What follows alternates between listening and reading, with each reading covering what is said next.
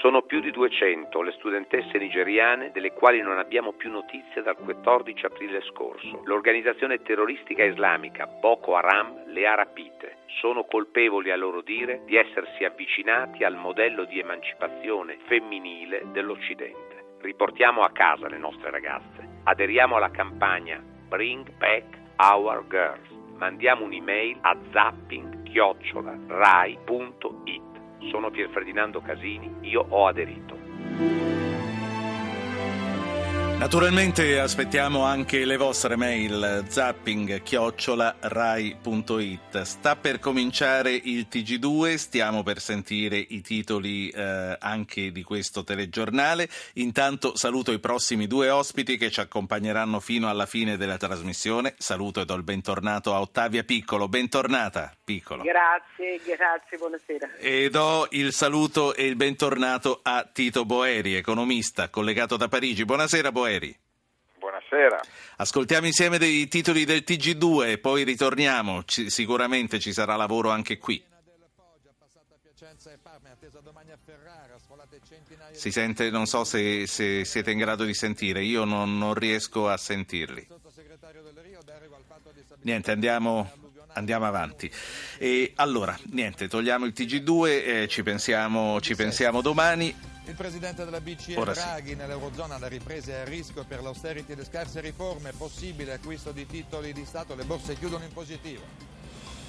Entro il 26 novembre il voto finale della Camera sul Jobs Act, il governo presenterà un emendamento sull'articolo 18, protesta NCD, la modifica non è stata concordata.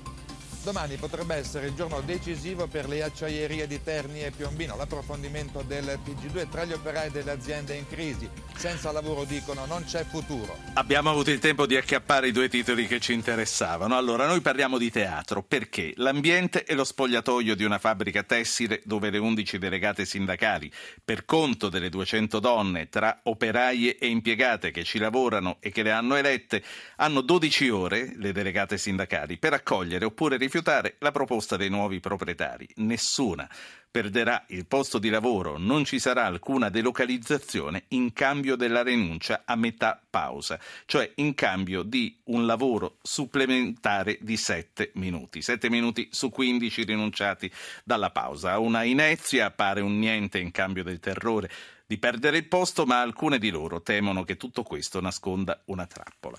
Lo spettacolo ha avuto un'anteprima ieri a Narni, due passi da Terni, epicentro della crisi dell'acciaio, come abbiamo sentito anche adesso dal TG2. Il debutto sarà mercoledì a Bologna e Ottavia Piccolo e Bianca. La portavoce, la uh, collega anziana di un gruppo assolutamente eterogeneo per età e provenienza geografica. Com'è stato Ottavia Piccolo entrare nel personaggio? Ma intanto quando oh, Stefano Massini, che è l'autore del testo, mi ha mandato sette minuti, sono saltata sulla sedia perché è secondo me un testo necessario eh, non soltanto per me come attrice, perché c'è un bellissimo personaggio, il personaggio di Bianca, ma perché eh, parlare di lavoro oggi eh, in teatro, cosa che non si fa molto spesso, eh, è importante.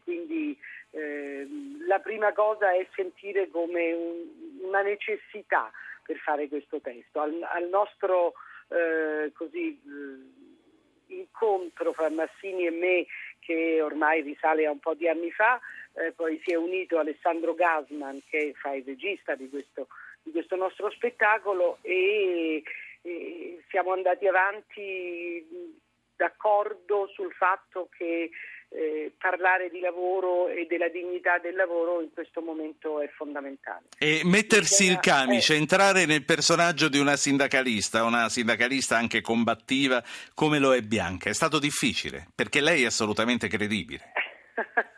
Ma insomma faccio l'attrice, quindi sì, è stato difficile come tutte le cose che si fanno seriamente, bisogna studiare. Eh, però eh, devo dire che con Massini e con Alessandro Gasma, che si è rivelato per me un, un compagno di lavoro davvero importante, eh, sono stata facilitata. Eh, e poi non so come dire, ma ci sono certe cose che abbiamo dentro e la voglia di dirle, eh, se le parole sono quelle giuste, sì. la voglia le fa, le fa allora, sembrare ancora più giuste. Questo, questo, spettacolo è un pretesto per noi anche per parlare di lavoro che è assolutamente uno dei temi importanti di questa giornata.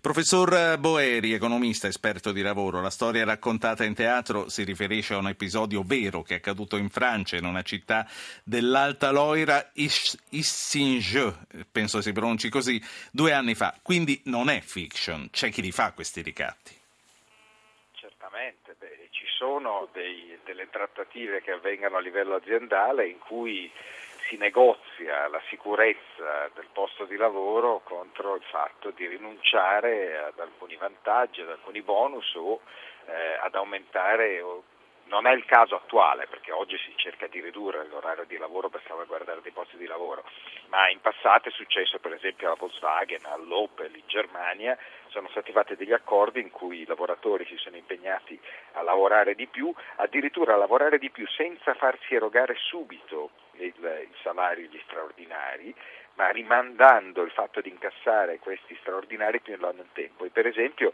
in Germania è avvenuto che eh, grazie a questi, eh, li chiamano appunto conti dell'orario di lavoro, i lavoratori poi quando è scoppiata la grande crisi del 2008-2009 hanno ridotto l'orario di lavoro senza vedersi ridurre i propri stipendi perché avevano ancora questi conti in sospeso certo. con l'azienda. Ma... Quindi una flessibilità negli orari può essere molto utile per evitare emorragie per perdite sì. posti di lavoro. E poi, quindi, secondo lei è una proposta accettabile? Prima di passare la parola a Marcellino e Massimo che già sono in pista per parlare con noi, lei se fosse stato in una di queste operaie avrebbe cercato di convincere le colleghe ad accettare o a rifiutare una proposta di questo tipo? Beh, bisogna capire com'era la situazione eh, dell'azienda, io non conosco la situazione specifica di quell'azienda, però certamente se quell'azienda in quel momento soffriva la concorrenza di altre imprese localizzate in posti con un costo del lavoro molto più basso, se quell'impresa aveva in mente di fare degli investimenti per migliorare la qualità delle proprie produzioni, quindi per eh, futuro migliorare la propria efficienza e poter poi vendere e vincere questa concorrenza, temporaneamente poteva essere una misura Quindi da, da il, diritto, il diritto a 15 minuti di riposo su un orario di lavoro è negoziabile a un certo punto, anche perché eh, si parla spesso in questi giorni di diritti acquisiti, si parla anche, eh, appunto, come sappiamo dall'articolo 18, che è il centro di tutte le discussioni, di rinunciare al diritto di non, di non essere licenziati licenziati. Quello di rinunciare a 7 su 15 minuti della pausa per un lavoratore è un diritto negoziabile.